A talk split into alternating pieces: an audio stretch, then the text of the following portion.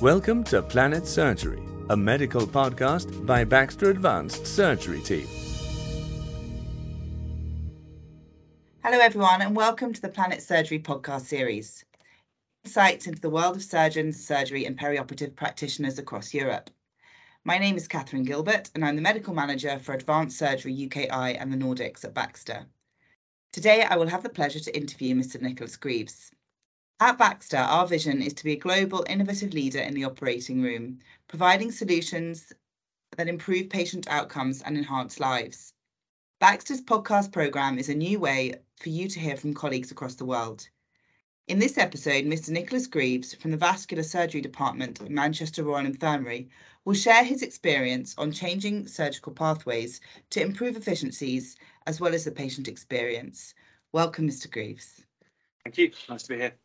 Um, so, can you start by telling us about the issues that were faced at the Manchester Royal Infirmary that prompted your involvement in a pathway optimization program? Certainly. I mean, there were a number of big drivers um, flagged up by the trust. I think obviously trusts always want to make cost savings by reducing bed days, complication rates, readmission rates. They want to drive efficacies by reducing op times and pathway efficiency and obviously want to improve um, the patient experience from start to finish. But I think particularly in vascular, our situation has changed quite significantly in the last five years. There's been a trend or a shift um, towards centralisation of services. Um, and in 2017, Manchester Royal Infirmary, where we're now based, was chosen as the main central hub for vascular services in Greater Manchester. Since then, we've merged with Wythenshawe's vascular service to become a unit of 12 surgeons. And our workload has not just doubled, it's almost trebled since then. And we've had to try and find ways to get patients through a ever expanding service. And then we have to factor in that the third vascular centre in Greater Manchester, Oldham, is also being integrated into our service in the next 12 months. So we needed to establish pathways that allow us to expand rather than having to react and do things ad hoc when problems land. And it was that basis that uh, has triggered this pathway optimization to try and make things more efficient for the patient and us. Okay, wow. So you're saying that the the number of patients that you're dealing with and and, and that are, that you're operating on has, has increased a big amount. Hugely, yeah. So we've noticed a, a huge increase or a spike during COVID. We're not sure if that's mm-hmm. particularly COVID related, but certainly centralisation has massively increased our workload. Um, the National Vascular Registry is the register saves all the outcome data for our services. And um, since we've merged, we're now the second highest provider of carotids in the UK. And when we go to merge with Oldham in 12 months, uh, that'll be the second highest and the eighth highest units merging into one. So we'll become by far the biggest provider in the country for this particular sort of operation.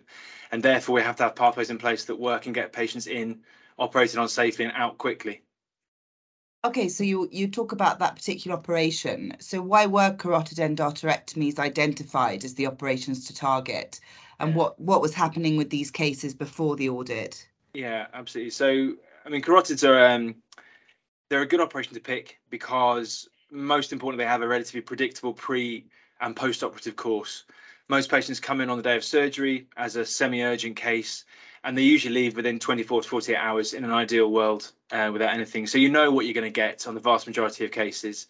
As I've just said, we have huge and expanding numbers of patients needing to come through. So therefore, it's a good operation to target. I think thirdly, and most importantly, we have a number of sort of national targets that we need to hit that we're guided by. So there's NICE guidelines, ESVS guidelines that patients who've had a recent stroke or TIA need to have their operation inside two weeks from their, their index event. There's the British Association of Day Surgery, which suggests that 60% have to have their operation as day case.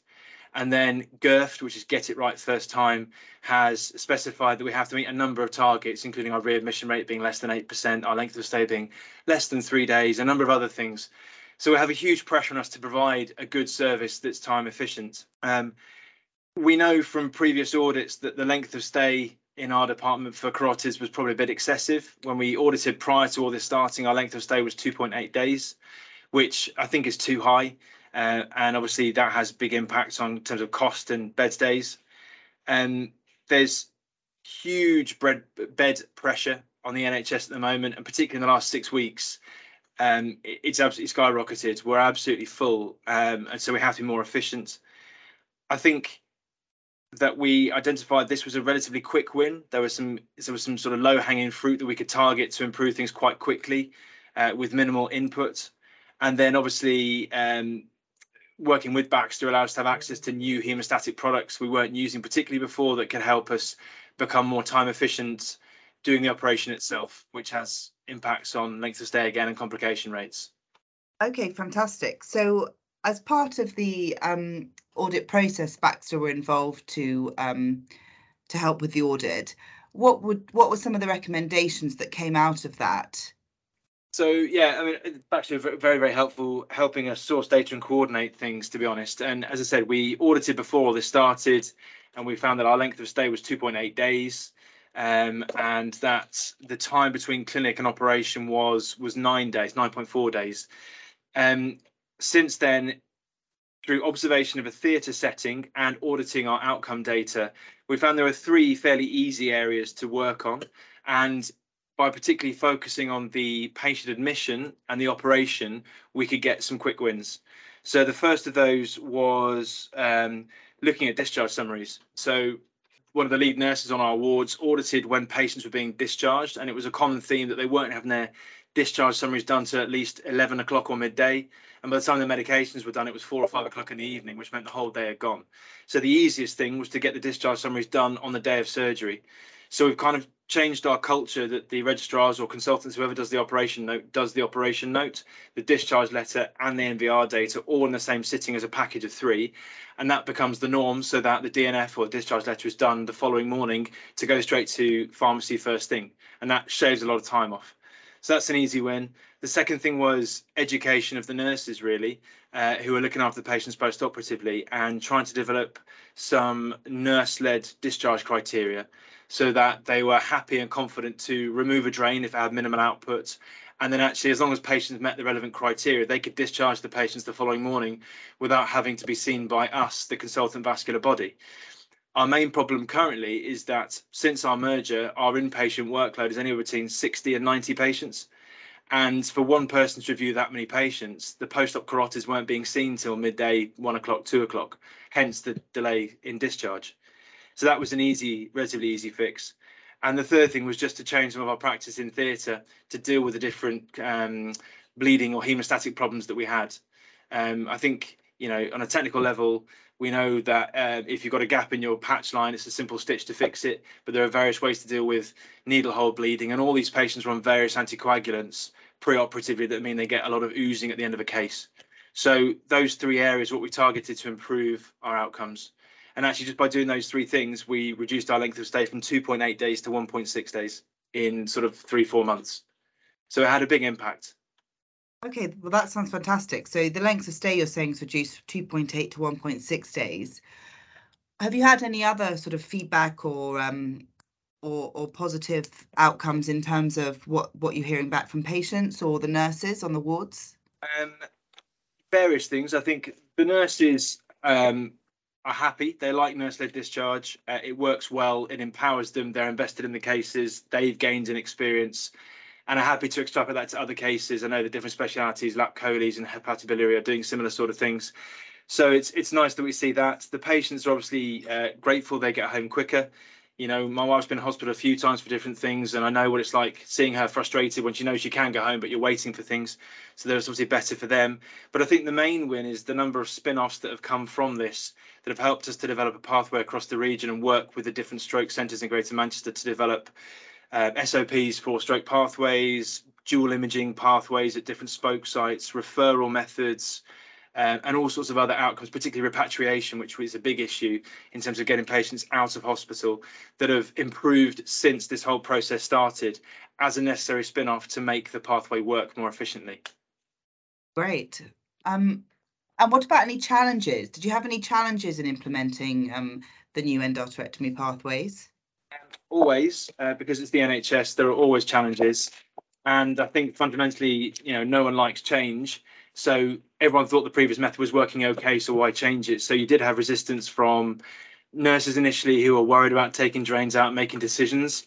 You had resistance from consultants who wanted to see their patients post-operatively because that's what they'd always done. You had issues from juniors who didn't want to do an extra piece of paperwork on the day of surgery. You've got hospital governance because this, this nurse-led discharge paperwork had to go through numerous committees to be approved, which took time. Um, and other pressures such as standard NHS pressures, you know, we have huge pressures for bed that I've already mentioned. So just trying to get these patients in is a difficulty that we're struggling to get around. Um, and other things like repatriation, I've said have improved since, but are not perfect. So there's always resistance to every step of the way, but we have made inroads into making it better. I suppose it's uh, always going to be a little bit of a work in progress with the when you adopt anything novel like this. Absolutely. Um, you you spoke about how you're um, the other offshoots in terms of um, in making improvements on other SOPs for stroke and things and dual imaging. Um, what about any other operations that you've identified within vascular? Is there any, any opportunity there? There's a few. Uh, I think um, EVAR is the one that would be the most sort of suitable. Um, so endovascular aneurysm repair using stent grafts to fix aneurysms. And there is a cohort of that patient demographic who are suitable for percutaneous intervention, who really could be a day case procedure as long as they're well selected. And again, you had the same sort of criteria for nurse-led discharge for those patients. So I think the service could expand to that in time. And certainly our EVAR numbers, although they've reduced fractionally, we're still doing a huge number of aneurysms. and So there's a definite um, need for it, I think. Other than that, I think, you know, our varicose veins are already day case there's not many other operations within vascular that really fit the right remit. But I think carotids and EVARs is enough work that would make a big difference to our service Absolutely. overall. Absolutely.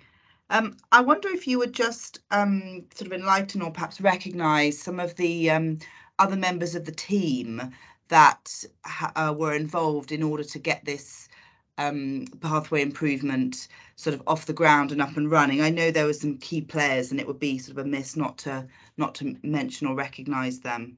Yeah, so I think um, from the Baxter perspective, Adam Clare and uh, Lottie Naylor Brown were instrumental in being a fairly constant figure in the background, just helping to drive things along because we as clinicians get very distracted very quickly and find other things to do. Um, some of the specialist nurses on the, the, the wards have been very helpful.